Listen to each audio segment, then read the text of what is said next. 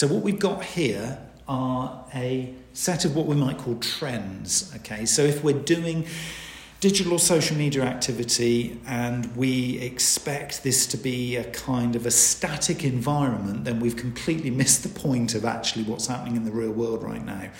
So, these concepts, these ideas here are all really pertinent things to be thinking about as we start to think about you know the direction we're going to point the choice of tools that we're going to use in our digital and socials um, the kinds of content that we're going to create because what we have to take account of are the things that the customer however we're going to define them are experiencing in the real world right now, the things that are kind of front of mind, the things that the media are pushing out to them to help with their choices of what's relevant, where they're going to get value, etc., etc.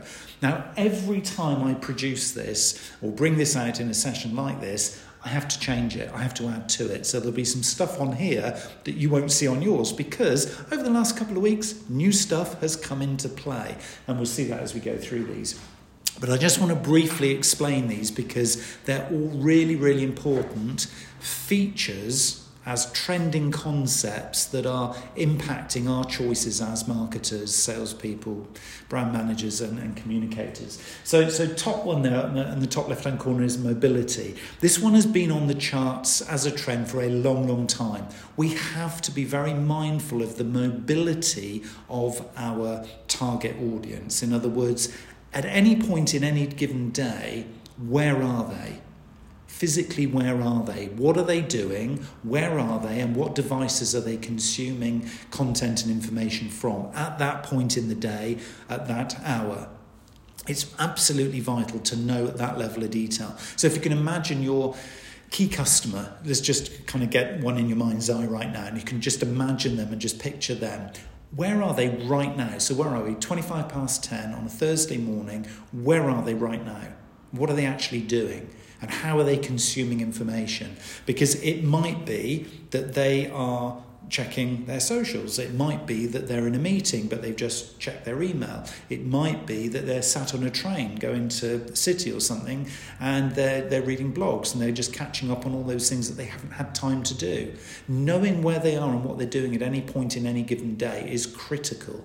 And the mobility bit is yeah, and how are they consuming it? What kind of device? So are they on a desktop size consumption, or are they literally in the palm of their hand consumption, or are they doing it on their smartwatch or on a tablet, etc., etc.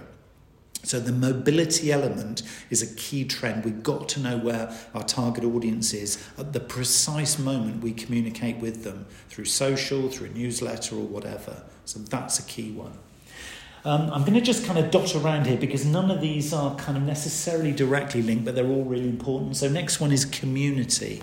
Um, community aspect of marketing has probably never been more significant. What we need to do as brand managers and as marketers is to kind of tap into community because of the concept of advocacy. So, who are the influencers within the communities where our target customer resides? So, that could be if it's a um, a, a, business customer, they might have a, a, technical association that relates to their particular industry, so a sector association, and they're part of the forum or the discussion group. The community could be, um, I'd say, at a, at a, personal level, it could be, you know, what kind of social or um, leisure interests does this person have? And we'll come on to that when we look at the personas, because that's really, really important to, to really get to the heart of this individual, really understanding them as a, as a person, not just as a job title of it's business to business. So the community aspect is really important, and I think particularly since kind of pandemic, where you know a lot of the time we've kind of been doing sort of remote working or hybrid working, when we do come together as um, as human beings in the office or um, in um, sort of hybrid uh, sort of networks, the the um, importance of getting the value of those interactions has never been greater. So, is there something we can do to tap into the communities that we know our personas are in. That's going to be a really key one to think about. Um, AI is one of the new kids on the block here. Um, certainly since Christmas, really, AI has started to really ramp up. Um, we see it with ChatGPT, for example. Others are available. I'm not here to advocate that, although it is incredible. Um, as a service, and I'm sure we can talk about that later today. Um, but certainly the whole concept of artificial intelligence, not necessarily ticking the boxes for you here, right here, right now, but it might do. There might be certain things that you can bring into your products and services or, or your comms. Um, but just having it on your radar, just keeping a watch on it, it is a trending topic that opens up a whole bunch of opportunities, and we'll talk about that one a little bit later today. Um, big one, again, really, really significant over the last 12 months, but it really is not going away. And one of the reasons why it's not going away is because customers love it, which is short form video. Um, that's not to say that long form video, so instructional videos, you know, video blogs, recordings of webinars, recordings of events aren't helpful. They definitely are. But repurposing some of the content from within those things into short form, bite sized chunks of very easy to consume data in a video sense is now the number one um, fuel, if you like, of our social networks. So, obviously, short form uh, video on uh, YouTube Shorts, TikTok, Instagram Reels, etc., um, have been there for some time, but it also applies to the likes of Facebook and, and LinkedIn right now. LinkedIn, using short form video on LinkedIn in your posts, can actually signpost you know, really, really pertinent content to um, you know, engage with people and get them to click through. So, that's really, really significant. Um, this year, data is going to be a really, really big one. By the middle of the year, um, something called third party cookies are going to be, have been retired by Google. Um, so we won't be able to do remarketing like we used to be able to do, um, where you could set up some remarketing campaigns, and when people came to your website or did something in particular, um, they would be able to then be tracked through um, other websites on their journeys. that is going to be something that we're going to be sort of uh, putting into the history books. so, first party data, the data data that you collect from your target audience is going to be the thing going forward that's going to be really, really important. So it'll be something that will be um, sort of really important to be thinking about is what kind of data do I need to hold about my customer to enable me to provide really, really great um, added value um, engagement and conversations and uh, content that is of value going forward because that is the kind of data I'm going to be needing to hold. So, is it mobile phone number so I can text them? Is it obviously email address, which is one of the most um, historic things that we've ever collected? Um, or are there certain other things? Are there particular social networks that you want to be um, engaging um, in? Therefore, can you connect at the point of conversion, for example? And then the data holding is the records that you hold. Now, obviously, with data, there are a lot of privacy concerns, so we've got to be thinking about things like GDPR and stuff like that. But data as a consideration here is really important. So what do you need to know about your customer to be able to market to them? And then keeping a watch of the trends of the availability of stuff is really key. Uh, another one is sustainability and ethics. We all know because everybody's now talking about um, sustainability. So, this is everything from your carbon footprint as a business um, all the way through to how you're using the concepts of. Um, uh, sustainable um, sort of processes. You might be bringing out more sustainable uh, products and services. You might be um, looking at maybe circular economy or circular business to take back old, um, obsolete products from customers and then reuse some of the parts or um, that kind of part of the process. Whatever it is you're thinking about, this is a marketing opportunity right now. Um, obviously, avoiding greenwashing. Everything has to be based on evidence, and we'll talk about a lot of this later because this is a very, very significant part of your content mix. Um, but certainly, doing sustainability ethically is going to be a very, very hot topic, um, irrespective of who your customers are. So, whether they're consumers or business, uh, other business customers, everybody now has got sustainability credentials on their radar. Um, and if you're selling into government, for example, they will have a whole set of criteria that you are now going to be measured against before you're even on the tender list and invited to pitch. So it's really, really important to. Um, know where you stand with that. Um, next one on the list is a very, very new one on the block, um, which is uh, metaverse marketing. Um, the whole concept of working in a 3D immersive environment. Um, you can see down here I've put XR, which is extended reality. Um, we all know AR and VR, augmented reality and virtual reality, but XR is the kind of the new version of that, which is all about the metaverse, where you could, if you choose to, put on a headset. Um, it works on a browser as well in of the metaverses, and there are multiple uh, metaverses, and then you go into what is effectively an immersive experience, so extended reality, where you can maybe look and see products in 3D, interact with them, turn them around, look at them from different angles. Um, so, as a marketer, how are you going to use that? Well, it could be for a product launch to anyone anywhere in the world when you can then present in an auditorium in a 3D situation where they can look around and see the other people in the room, etc., etc. This is no longer the stuff of future. Metaverse is now available. I've literally, over the last month, just run my first Metaverse training workshop actually in the Metaverse. And honestly, the reaction of some marketers who didn't kind of get it until they came into the room as well, they were absolutely blown away when I was just demoing some really, really random little things like mugs and actually taking mugs up to the person so they could see them close up, extending the size of the mug and turning the mug around, um, all in 3D. So they were actually in the room with me doing this, but of course, we were all dispersed over the country. So I had a headset on. So I've got a um, yeah, so a um, Quest um, headset which works with uh, the Meta, which is the Facebook version, um, but it works as well. It's quite transferable over other uh, sort of metaverse platforms. The one I'm using at the moment is Spatial.io.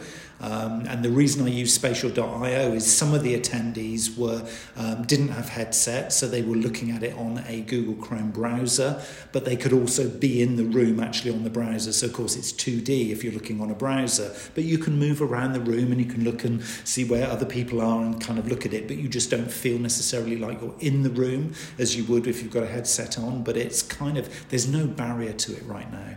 So it is available here today. So again, we'll talk a bit more about that this afternoon because you guys have got products that you could potentially showcase in there. So it gets interesting.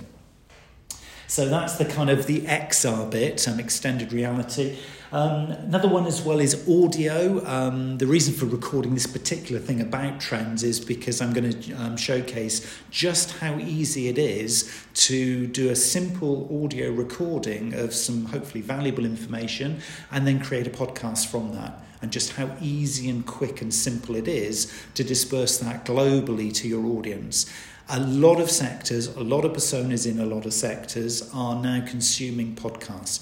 Podcast is one of those things that kind of almost for lots of businesses goes under the radar. But if you are looking to create a real brand profile where you want to have um, so, sort of real kind of thought leadership or real kind of credibility that separates you from the mass of other organizations in your sector doing a consistent podcast that might include interviews you know details about product or maybe tech or something that just positions you as a thought leader is a very very simple but incredibly engaging way to build um, a relationship with your target audience. And most target audiences right now, and I'm willing to be shot down on this one, but most target audiences, according to the research, are consuming podcasts. A lot of us are listening to podcasts rather than listening to music. And I've got you know, a few examples of my own where people have said, Oh, yeah, Neil, I listen to your podcast actually when I'm going for a run. And I'm thinking, What? Surely you're listening to music or something. No, no, no, I listen to your podcast.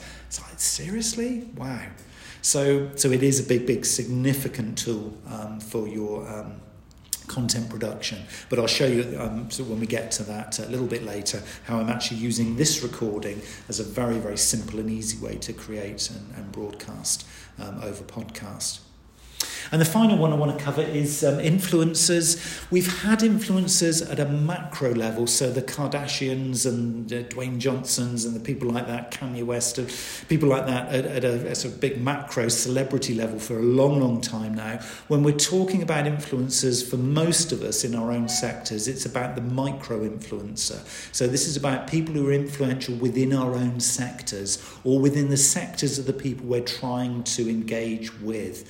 Uh, we really do have to pay attention to them because they are the voice of the sector. They're the voice of the community that I mentioned before. And it's really important to understand who these guys are what they're talking about, what kind of topics, you know, fire them up, you know, how supportive are they of our brand or not? Do they even know who we are? And maybe then thinking of the influencer as a target customer within the mix of customer personas we're going after.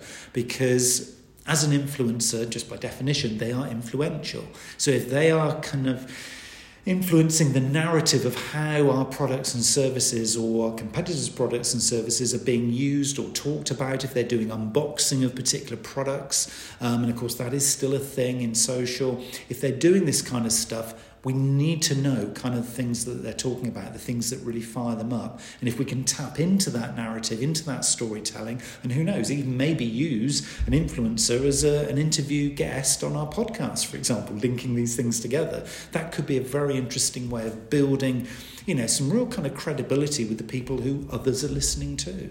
So micro influencers um, are really um, important, and think about that as at a very niche kind of level. Unless you've got big brands and you're um, looking to go after some of the big macro influencers, um, good luck with that. It's quite expensive, uh, but often the kind of the micro influencer is just happy to do it for free because they are an influencer, so they are looking to kind of share their voice um, on a particular topic. So that could be a nice way of building the, um, the, the narrative in the sector with the influencer, and of course they almost become your spokesperson, doing a little bit of marketing for you. So that can also be really really powerful. So I'm not saying these are the only trends that we've got, but when we come to building plans right here, right now, these are the key things that we need to keep at the back of our mind. So some of these could be threats, but most of these things, I'd argue, as we start to build the plans as we go through the rest of the day, most of these things will become little opportunities.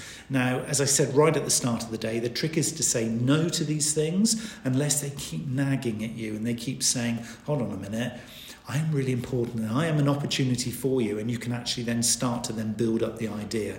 So maybe metaverse is a bit too early for you in the game, but keep a watch on it. Maybe sustainability is something somebody else in the organization does. But if that is right, what could you use from the, the stuff that they're doing? Maybe podcasting sounds like a nice idea, but have you got the resources for it? So I'm not saying you have to do something around all of these things, but they're definitely all an opportunity for you.